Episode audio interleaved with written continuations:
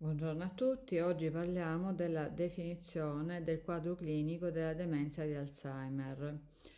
L'esordio tipico della demenza di Alzheimer è caratterizzato da disordini della memoria eh, accompagnati da altri disturbi delle funzioni strumentali.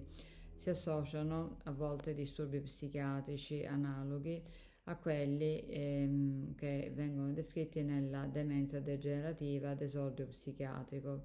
Spesso all'esame della malattia può capitare che l'esame neurologico e il quadro radiografico siano sostanzialmente negativi e che solo successivamente l'indagine TAC e il della risonanza magnetica eh, invece mostrano poi un'atrofia, il cortico sottocorticale, cioè la degenerazione dell'anatomopatologica del tessuto cerebrale si rivela solo in un secondo momento. Quindi bisogna fare molta attenzione nell'inquadramento nosografico del um, quadro della malattia di Alzheimer. E allora è ragionevole arrivare ad una eh, diagnosi della demenza di Alzheimer quando uno si è di fronte ad una demenza accertata con l'esame clinico e neuroradiologico 2. Quando sono accertati uno più deficit cognitivi, di cui uno deve essere il disturbo della memoria. Terzo, quando il disturbo di memoria e le altre funzioni cognitive si rivelano eh, essere progressivi. Quarto, non ci devono essere alterazioni della coscienza. Quinto, l'esodio deve essere dai 40 anni ai 90 anni, soli, il, eh, solitamente dopo i 65 anni, ma può essere anche dai 40 anni in su. Sesto, non si devono riscontrare altre cause sistemiche o affezioni cerebrali che possono rendere conto di un quadro clinico similare.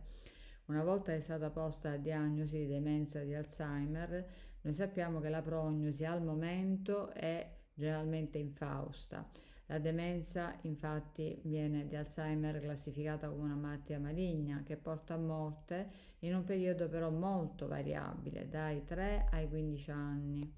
Il, eh, nei casi tipici si osserva che il periodo è il, caratterizzato dal prevalere della sintomatologia neuropsicologica è un periodo in cui possono comparire sintomi neurologici anche gravi come delle paralisi, paresi e poi c'è il, anche eh, il, è un periodo in cui possono comparire molte complicazioni internistiche.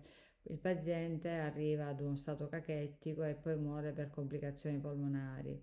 In genere, dopo l'esordio della malattia, dopo 5 anni, il 50% dei, dei pazienti è deceduto e abbiamo detto già il, nel video che il, questo è un, un limite eh, notevole nello studio il, della patologia. Dopo altri 5 anni un'altra metà di questi pazienti non è più in vita. Recentemente però è stato osservato come questi pazienti tendono a vivere di più e questo è anche legato ad un miglioramento, quello che vi dicevo prima, se si interviene molto precocemente, se si interviene anche con le terapie, non sappiamo come, perché lo scopriremo il, gradualmente con l'incentivazione della ricerca e tutto il resto, però se si interviene precocemente anche con terapie il, di tipo il, mm, ecco, psicologico, cognitivo comportamentale che tel, eh, tendono a eh, quando ci sono i, i, primi sintomi, le prime manifestazioni a cui il, eh, che il paziente stesso eh, rifiuta di, eh, di, ammettere, lo stesso anche eh, i familiari. In realtà riusciamo a, ad allungare la vita. E infatti si è visto che il, questo allungamento è tendenzialmente dovuto a un miglioramento dell'assistenza medico-geriatrica e quindi i fattori prognostici negativi quando l'evoluzione è molto rapida e certamente un, un, fattore negativo è un esordio molto precoce, prima dei 55 anni, la presenza di segni extrapiramidali, la, la rigidità, la bradicinesia il, e poi delle manifestazioni psicotiche nei primi 4 anni di vita. Ora vi saluto e vi do appuntamento a martedì eh, prossimo. Arrivederci a tutti.